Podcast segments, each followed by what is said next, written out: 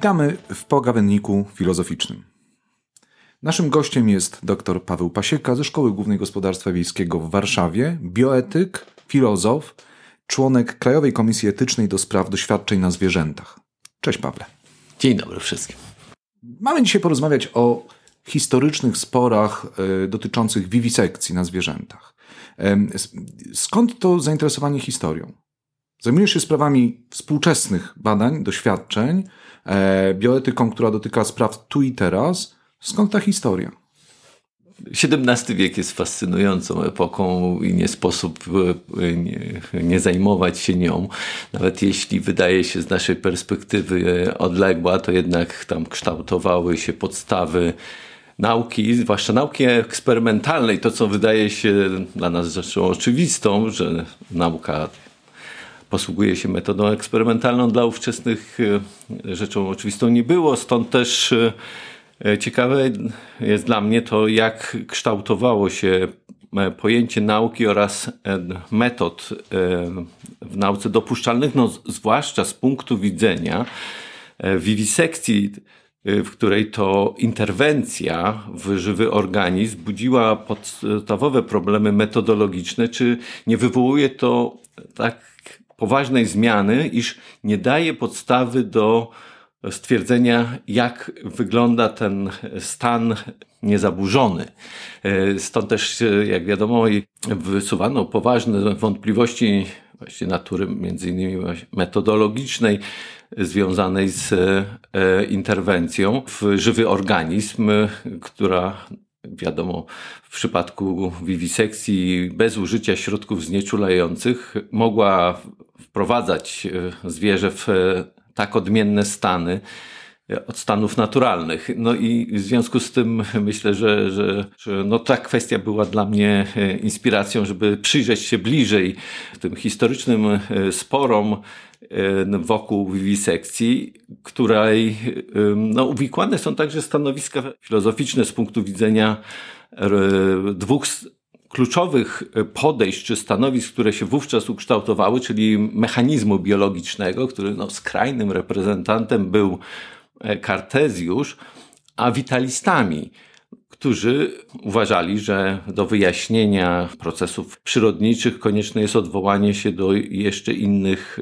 e, sił e, pozafizycznych czy też pozachemicznych, a przede wszystkim z punktu widzenia wiwisekcji e, oponowali przed podejściem mechanistycznym czy też anatomistycznym, który rozkłada organizm na części, a nie traktuje go jako całość.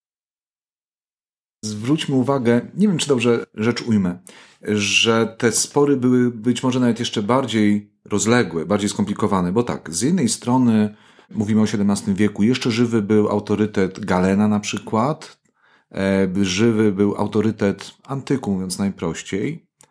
Biblię również czytano literalnie i uważano, że to, co tam jest napisane, to jest literalna prawda, z którą trzeba, trzeba było się liczyć. Więc spór dawnych szkół, które były często bardzo oderwane od doświadczenia. Druga kwestia to problem e, znajomości anatomii również e, ludzkiej. To znaczy, często traktowano per analogią, tak? Ciało zwierzęcia, na przykład ciało świni, jako pewien analogon ciała ludzkiego, no bo można było jednak tak. sekcjonować zwierzęta, z ludźmi był większy, większy problem przecież. No i problem też przydatności, to co podnosił Locke. Trzecia kwestia. Na ile te badania oddają, tak jak powiedziałeś, e, funkcjonowanie żywego organizmu, bo kroimy w gruncie rzeczy zazwyczaj martwe ciało. Mówi Locke, te soki są już zmienione. Tak jest, to już te dukty, tymi duktami już nic nie płynie i, i tak dalej. A jednocześnie jest to przecież stulecie, kiedy eksperymentalizm w ogóle się rodzi z jego rygoryzmem. E, to jest przecież stulecie Roberta Boyla, który w ogóle metodę eksperymentalną próbuje jakoś do, na nowo opisać, tak? Jeśli chodzi o tą e, tradycję galenowską, ona jest e, żywa, ponieważ stanowi podstawę do, dla praktyki medycznej ówczesnej. Nawet jeśli William Harvey dokonuje przełomowego odkrycia związanego z układem krwionośnym, podważając tym samym prawomocność dotychczasowej koncepcji galenowskiej, przypomnę, zgodnie z którą krew miała swobodnie krążyć po organizmie, dostarczając substancje pokarmowe organom i w tych organach była zużywana, a na miejsce tej zużytej krwi wątroba produkowała nową, to jak wiemy, dzięki rozlicznym eksperymentom Harvey w wykładach przed e, Towarzystwem Medycznym w Londynie w latach 1616-1618, a zatem 10 e, lat przed e, opublikowaniem pracy wymienia 128 gatunków zwierząt, na których prowadził doświadczenia, starając się w sposób systematyczny zbadać, czy ten odkryty przez niego mechanizm krążenia w krwi w organizmie jest tylko pewnym epifenomenem, czy też jest powszechnie obecny w różnych organizmach zwierząt. I tu jest dobry przykład krytyki ze strony Jeana Riolin, który był galenistą i uważał, że koncepcja cyrkulacyjna Harveya jest nieprawdziwa, ponieważ ona podważa tą galenowską, tak, czyli właściwie od II wieku naszej ery, utrwaloną tradycję leczniczą, na której się medycyna wspierała. E, I w związku z tym, wbrew wszelkim doświadczeniom, zaprzeczał e, prawdziwości. E, zresztą Pierre Gassendi też wątpliwości wysuwał pod tym adresem, między innymi powołując się na pewien eksperyment, którego był świadkiem, przeprowadzony w Aix-en-Provence, który, który podważał wyniki e, Harveya. To jest pod tym względem ciekawy przykład, o którym ty mówiłeś, jak wiele nurtów wpływa na to, jak metoda e, naukowa się kształtuje, no, a zwłaszcza ten jej y, wspomniany przez ciebie E, model, który w pewnym momencie historycznym został uznany właściwie, zwłaszcza w XIX wieku, za model par excellence nauki, czyli eksperyment laboratoryjny, który opracował Boyle.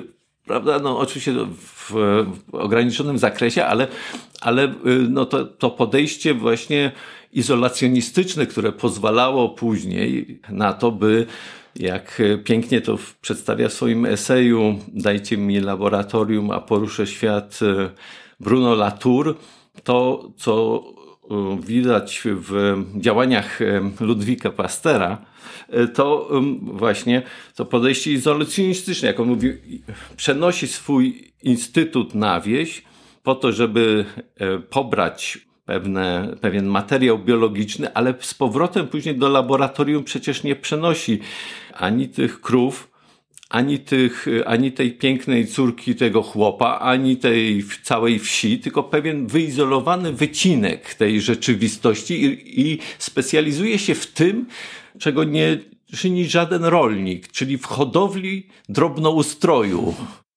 Czy to jest tak, w związku z tym, jak przedstawia to w swojej znakomitej skądinąd książce Luke Koymans, Niebezpieczna wiedza, wizje i lęki w czasach Jama Famerdama, że to był czas, kiedy wręcz dosłownie nie wiedziano, co się widzi, bo odkrywano nowe zjawiska, technika mikroskopowa już była w użyciu, Van Leeuwenhoek odkrywa w kropli wody wiele żywych stworzeń, a przecież kropla wody wydawała się być tak dobrze znana, przezroczysta, każda jedna podobna do drugiej, ale w końcu nie wiedziano, czy kartezjaniści, mechanicyści mają rację, czy mają rację starożytni, czy właśnie nowe eksperymentalni. Przecież było tyle ścierających się podejść, a dodajmy również i taką okoliczność, że wspomniany przez ciebie Harvey został zaatakowany, czy podważono jego osiągnięcia, bodajże Kartezjusz podważał, obaj byli mechanicystami. Harvey jak gdyby zaadoptował mechanicyzm kartezjański, czy taki powiedzmy e, był zwolennikiem podej podobnego podejścia,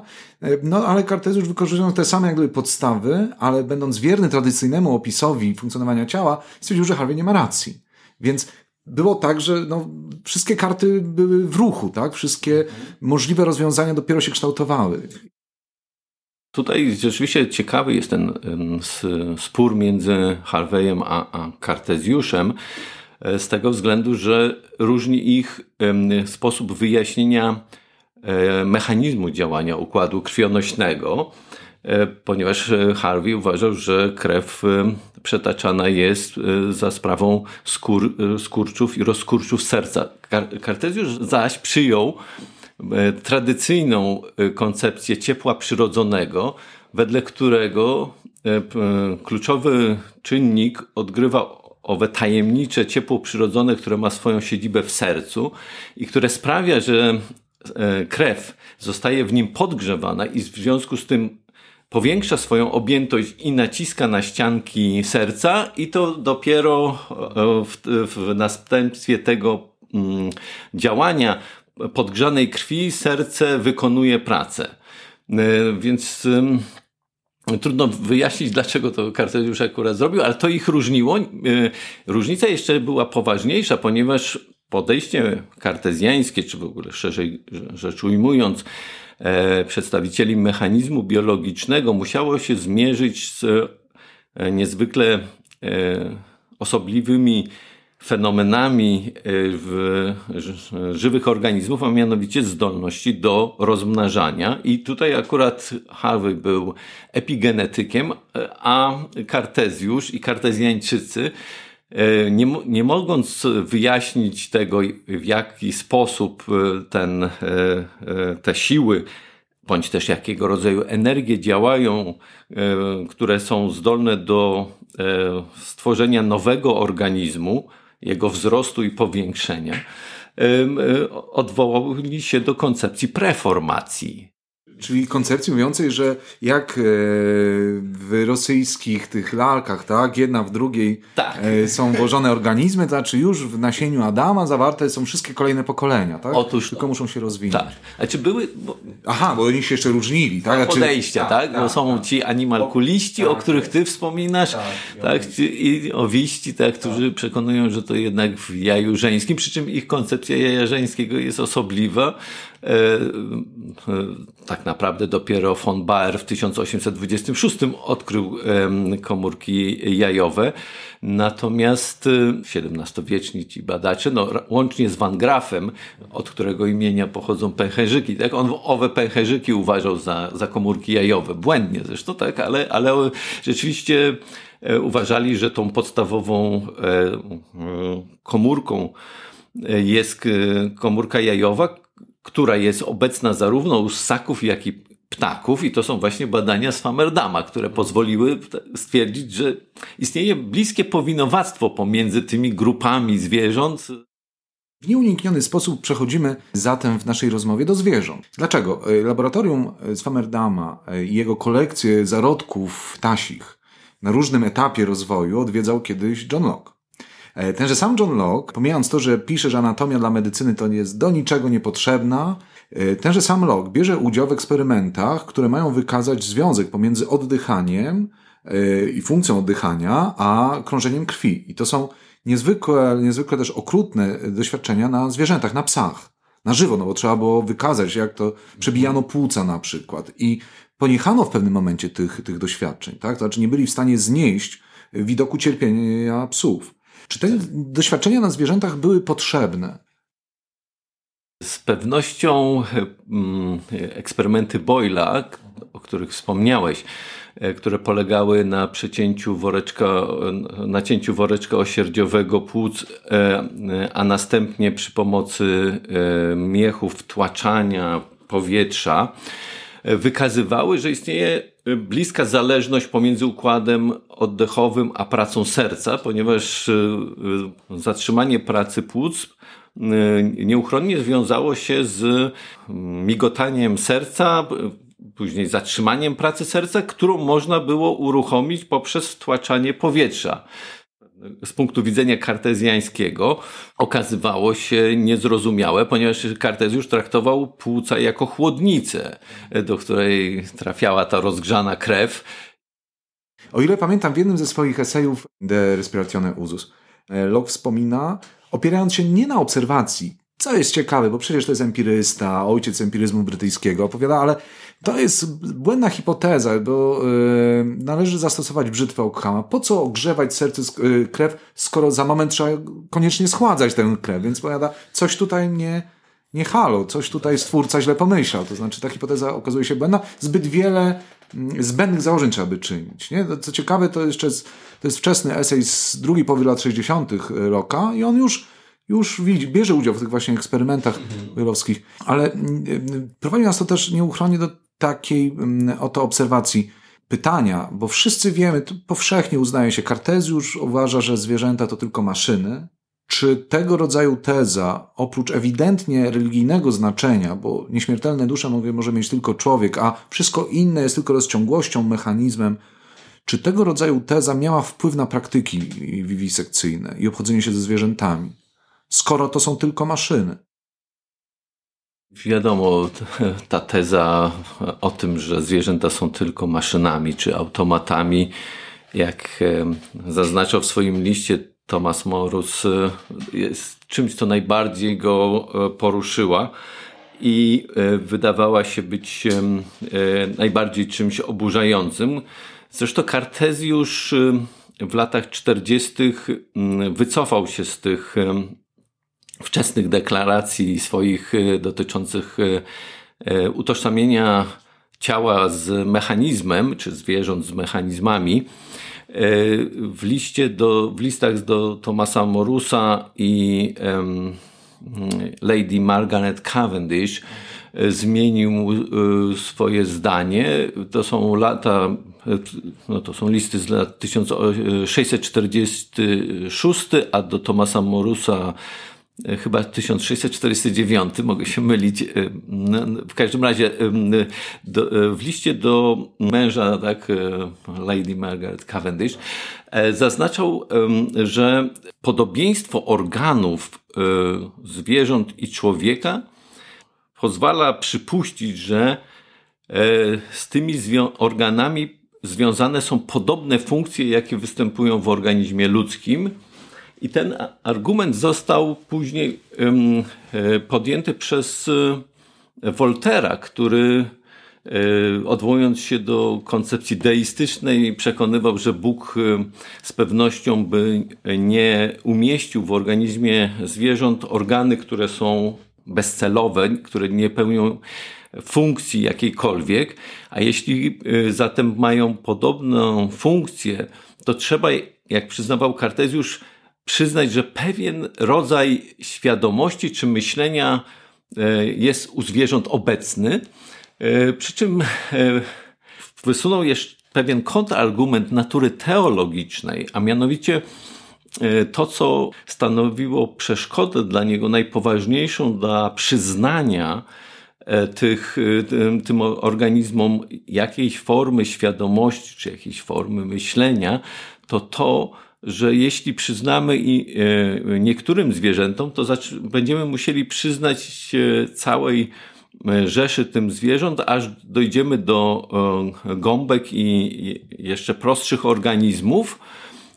A mm, z punktu widzenia teologicznego byłby to pewien rodzaju mm, skandal, ale nie ze względu na to, że Bóg nie byłby w stanie stworzyć e, niebo, w którym się te wszystkie organizmy mogłyby e, pomieścić, tylko że ostatecznie to, co, do czego odwołuje się również Malbranche, że przyznanie e, świadomości i zdolności myślenia zwierzętom kłóci się z argumentem teologicznym obciążającym Boga o to, że sprawił, iż zwierzęta doświadczają, odczuwają e, cierpienie, a przecież my nie słyszeliśmy o tym, żeby one złamały jakieś boskie przykazanie i w następstwie tego zostały ukarane.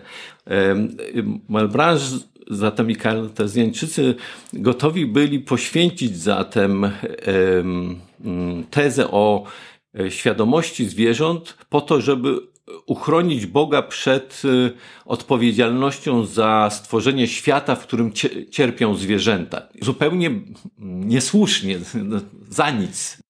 Dokładnie o tym pisze, notabene, drodzy Państwo. Pierre Bale jest słynny artykuł, który wywołał polemikę. Po pierwsze, był efektem części polemiki, wywołał dalszą z Leibnicem, Rorarius, e, na temat dusz zwierzęcych. Czy rację mają kartezjanie, którzy utrzymują, że to jest tylko mechanizm, Pomijam, czy Bale dokładnie wczytuje się w te pisma, to jest inna rzecz. czy rację mają scholastycy, przyznając pewien rodzaj duszy, czy też rację ma nowa zupełnie koncepcja dusz zwierzęcych głębokiego niezwykle umysłu niemieckiego, czyli Leibnica. I dokładnie pisze Bale o tym, o czym mówisz, mianowicie E, no tak, e, koncepcja kartezjańska, tak przynajmniej rozumiana bardzo potocznie, to są tylko mechanizmy, uchroni przed konsekwencjami teologicznymi. Tak jakbym chciał powiedzieć, słuchaj René, Tobie się wydaje, że stworzyłeś świetną filozoficzną koncepcję. Nie, ty w gruncie rzeczy bronisz pewnego zestawu twierdzeń religijnych, ale to prowadzi z kolei do takiej oto uwagi, którą, o którą chciałbym cię zapytać, mianowicie, e, czy nie wydaje, nie wydaje ci się, że ówczesna filozofia jest pod naciskiem przynajmniej dwóch sił? Pomijając rozwój samych problemów filozoficznych, co jest oczywiste, ale z jednej strony rozwoju przyrodoznawstwa, technik obserwacyjnych, mm, eksperymentów, e, nowych odkryć, ale z drugiej strony cały czas jest, nie chcę powiedzieć w gorsecie religijnym, ale musi mierzyć się z pewnymi dogmatami religijnymi, które stara się rozwikłać. Dziękuję za to pytanie. E, sam przytoczyłeś e, postać Jana Swammerdama, który właściwie wydaje się być wzorcową pod tym względem, postacią, w której te e, wizje i lęki przybierają na sile w związku właśnie z poszerzaniem granic naszego poznania, które też wynika właśnie z użycia nowego narzędzia, jakim jest mikroskop. Tak jak teleskop e, Galileusza otworzył nam oczy na nieskończenie wielkie przestrzenie, tak też i mikroskop otworzył nam na nieskończenie małe światy, w których to um, mrówka jest słoniem. I nie wiemy, gdzie się te granice kończą. Jak wiemy, ta wizja tych e, nieskończoności, e, w których e, my żyjemy, pośród których żyjemy, tych, tego, co nieskończenie wielkie, jak i nieskończenie małe, jest źródłem lęku, ponieważ kartezjańska metodologia, która pozwalała, czy, czy wedle Kartezjusza dawała nadzieję na to, że my oprzemy się na fundamencie E, pojęć jasnych i wyraźnych i będziemy budowali e, gmach wiedzy, e, niczym Kościół na twardym fundamencie tych elementarnych zdań, które będą już spełniały to kryterium samoświadomego, przezroczystego podmiotu poznawczego, to okazuje się, że nie, nie jest ona do przeniesienia w, do nauk przyrodniczych, które e, co chwilę pokazują, że te granice poznania są przesuwane. I jak wiemy, y, to doświadczenie lęku przed tą nieskończonością sprawia, że Swammerdam porzuca swoją pracę badawczą i przyłącza się do sekty Antoinette Bourignon, mistyczki, szalonej zresztą, y, y, która tworzy na jednej z wysepek wspólnotę tych, którzy ocaleją z wkrótce nadchodzącego końca świata, tak? bo ten, te milenarystyczne elementy są bardzo silne. Przekonanie o tym, że, że, jesteśmy, że żyjemy już u kresu czasu jest, jest bardzo silne.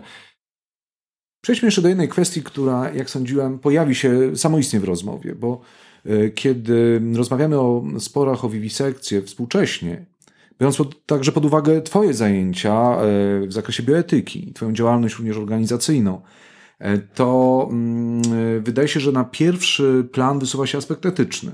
To znaczy mm, ograniczenie cierpień zwierząt, zastępowanie wiwisekcji procedurami pozazwierzęcymi na tkankach, na, na komórkach. Jak to było w XVII wieku? To znaczy, czy ten czy zwracano na to uwagę, na zbędność cierpienia, na to, żeby ograniczać owe cierpienia, na to, że pewna wrażliwość etyczna, czy w każdym razie wrażliwość na cierpienie zwierząt była tematem y, ówczesnych dywagacji? Tak, ten, ten wątek etyczny jest, jest obecny już od samego początku, no zwłaszcza w momencie, gdy e, w XVII wieku badacze zaczęli się zajmować e, podjęli próbę wyjaśnienia procesów fizjologicznych, y, które wymagały przeprowadzenia doświadczeń na żywych zwierzętach i już Harvey w swojej pracy o ruchu serca z 1628 roku skarżył, że spotkał się z oskarżeniami o to, że wykonuje te eksperymenty tylko dla własnej chwały, że mm, późniejszy zresztą polski lekarz Kramsztyk w XIX wieku znajdował analogię e, do tej e, ukształtowanej e, tendencji do tego, by przeprowadzać jak najwięcej eksperymentów na zwierzętach, że to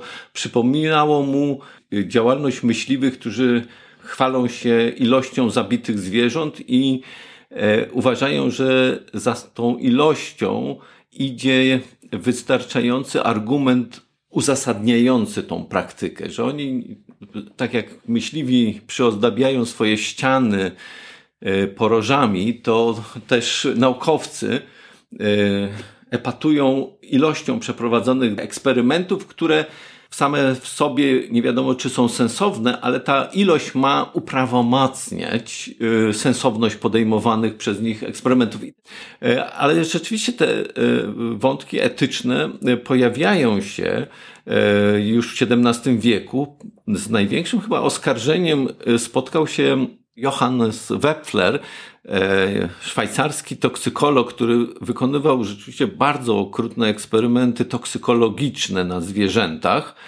E, I e, swoim krytykom odpowiedział w 1679 roku, odwołując się do argumentu z hipokryzji, a mianowicie stwierdził, że ci, którzy zarzucają mu przeprowadzenie eksperymentów na zwierzętach e, sami napychają swoje żołądki wołowiną, wieprzowiną i rybami.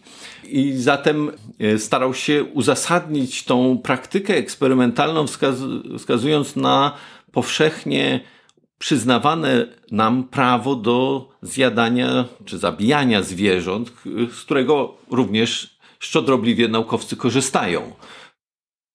Jak to pogodzić z, chociażby z takimi zjawiskami jak e, powstanie teatrów anatomicznych, jak chociażby z tym, że walki kogutów, o których wczoraj opowiadałeś podczas wystąpienia, były znakomitą rozrywką.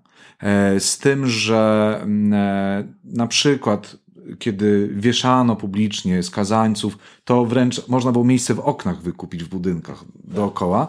Takie to były rozrywki, taka to była wrażliwość, która wydaje się nam tak bardzo odległa i tak bardzo okrutna. Jak pogodzić z tą wrażliwością na życie zwierzęta?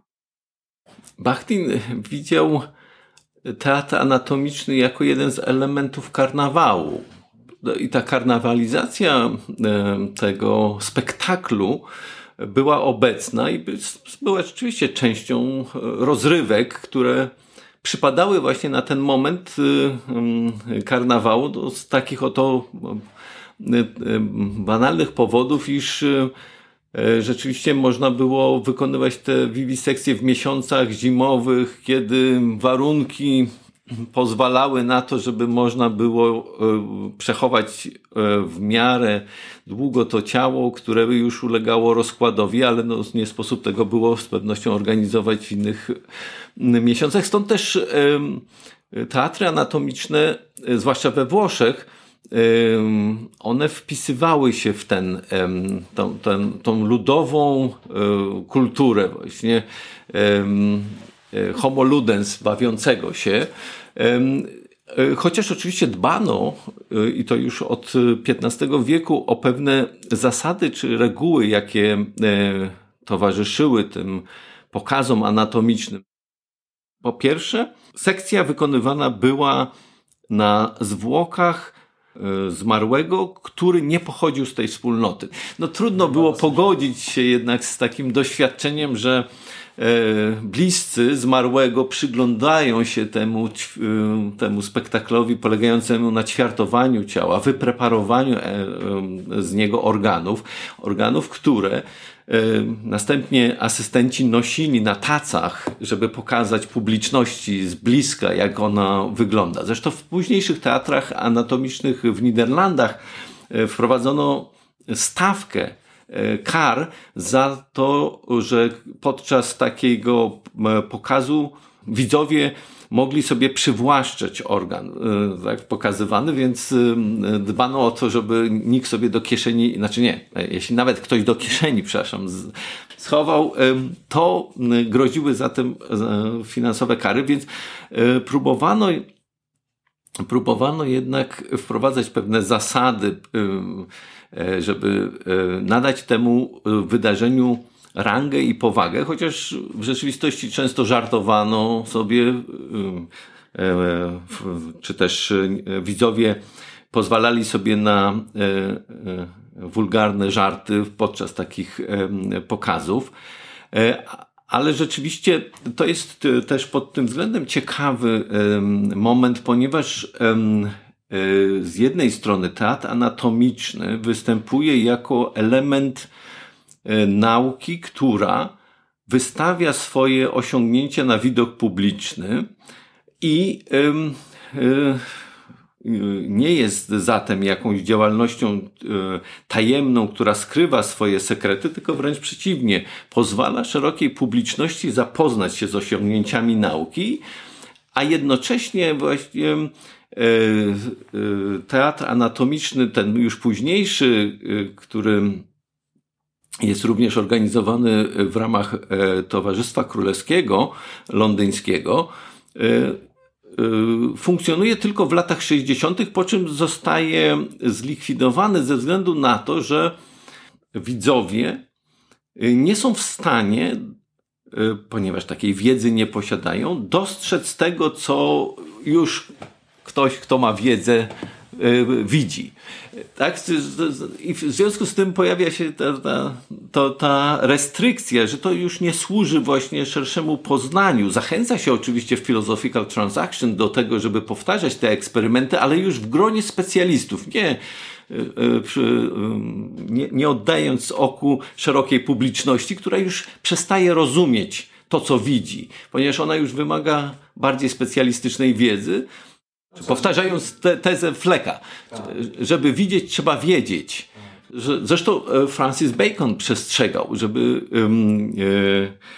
e, e, przestrzegał zresztą swojego kolegę Williama Harveya, żeby po prostu nie czynił z tych pokazów spektaklu, bo tylko szkodzi nauce, ponieważ tam gromadzą się ludzie, którzy z rozdziawionymi gębami przyglądają się temu, ale nie rozumiejąc nic z tego. Faktem jest, że e, to jest okres, mówię o końcówce wieku, znaczy drugiej połowie wieku XVII, gdzie od wiedzy tajemnej, skrytej gdzieś w pracowniach alchemików, przechodzi się do wiedzy jawnej, odkrytej, rozpowszechnionej. Potem filozofia też wyjdzie do kawiarni, do, na salony. E, pytanie jedno na koniec. Czy jesteś optymistą? Czy mm, mniej cierpią zwierzęta, czy stajemy się bardziej wrażliwi? Gdybyś miał porównać te dawne praktyki wisekcyjne i wysiłki zmierzające ku e, zmniejszeniu cierpień zwierząt. Nawet jeżeli te badania są cały czas niezbędne, bo niemożliwy jest postęp e, nauk, e, jest lepiej niż kiedyś? Jesteśmy bardziej wrażliwi, jesteśmy lepsi? Pod koniec XIX wieku toczono spory o tak zwaną wiwisekcję, ze względu na to, że upowszechniły się metody anastetyczne, czyli użycie eteru lub chloroformu, które w znaczny sposób spowodowały, że to cierpienie zwierząt e, zostało ograniczone. Mimo, że oczywiście, gdy przyjrzymy się z pewnej historycznej perspektywy, ta praktyka wykorzystania tych środków wcale nie była upowszechniana. Zresztą komisja parlamentarna, która została w Anglii powołana w 1875 roku, pokazała skalę Mm, niewrażliwości e, eksperymentatorów, którzy znając środki e, usypiające, wcale z nich nie korzystali. Pozwól, że, że wejdę ci słowo. Czy to jest tak, że zawsze była pewna grupa wrażliwszych osób, które walczyły o prawa zwierząt, walczyły o to, żeby, może nawet nie tyle prawa, przepraszam, to jest bardziej chyba współczesna kategoria, ale walczyła o, walczyła o to, żeby zmniejszyć cierpienie, czy zminimalizować udział zwierząt w okrutnych operacjach, czy też jest tak, że my jednak korzystając z tych doświadczeń wcześniejszych, ucząc się na nich, faktycznie poczyniliśmy postępy realne w tym, w tym kierunku. To na pewno, znaczy, wiesz, widać też pewną ewolucję postaw samych badaczy. No, podam przykład historyczny Adama Wrzoska, polskiego lekarza, który był zwolennikiem przeprowadzania doświadczeń na zwierzętach. Zresztą napisał w 1910 roku, wydał książkę przeciwko przeciwnikom wiwisekcji, ale już w 1919 w swoim tekście zmienił podejście, zwłaszcza w kontekście użycia zwierząt w celach już edukacyjnych, ponieważ wówczas praktyką ustaloną było to, że na zajęciach z fizjologii przeprowadzono eksperymenty demonstracyjne, ale ostatecznie uznał on, że one właściwie nie spełniają swojego zadania, swojej roli. Zresztą Bojżeleński, który był studentem medycyny, opisał, jak wygląda e, e, praktyka e, w trakcie wykładów innego znanego polskiego lekarza, Napoleona Cybulskiego, który wymagał, by asystent przeprowadzał równolegle do wykładu demonstrację, ale to się kończyło tym, że albo ten, e, ta demonstracja nie wychodziła zgodnie z zamierzeniami, albo co się stawało przyczyną e, niewybrednych kłótni, uwag między profesorem a tym prowadzącym, co zamieniało po prostu ten, e, ten wykład w jakąś połajankę, E, e, z czego i tak e, później z tej demonstracji, jak przyznawał Bojżeleński, studenci niewiele rozumieli. Ona nie zawsze wychodziła, więc nie służyła tym, tym, tym celom podstawowym. I też w związku z tym Wrzosek w 1919 wprost mówi o tym, że to są e, zupełnie bezcelowe e, e, zajęcie, które polega na wykorzystaniu no, ogromnej liczby zwierząt, ponieważ tam do każdego wykładu przeznaczono pewną liczbę zwierząt. Tak? Pawle, liczba. Ile rocznie używa się zwierząt do eksperymentów? W Polsce. Na przykład. 154 tysiące, gdzieś około 154-3 tysięcy zwierząt rocznie. Ta liczba jest o tyle mm, ważna, że gdy ją porównamy z ilością wykorzystanych zwierząt w latach 70., to zobaczymy, że to jest dziesięciokrotnie mniejsza liczba, jaką e, wykorzystywano, więc widać, że jest możliwy, możliwy postęp w tym zakresie. Mam nadzieję, że ta tendencja będzie utrzymywana. Proszę Państwa, bądźmy dobrej myśli. Drogi Pawle, bardzo dziękuję za wizytę w pogawędniku Dziękuję za zaproszenie. Wszystkiego dobrego. Proszę Państwa, bądźcie z nami i bądźcie dobrej myśli. Świat zmierza ku lepszemu. Dziękuję bardzo.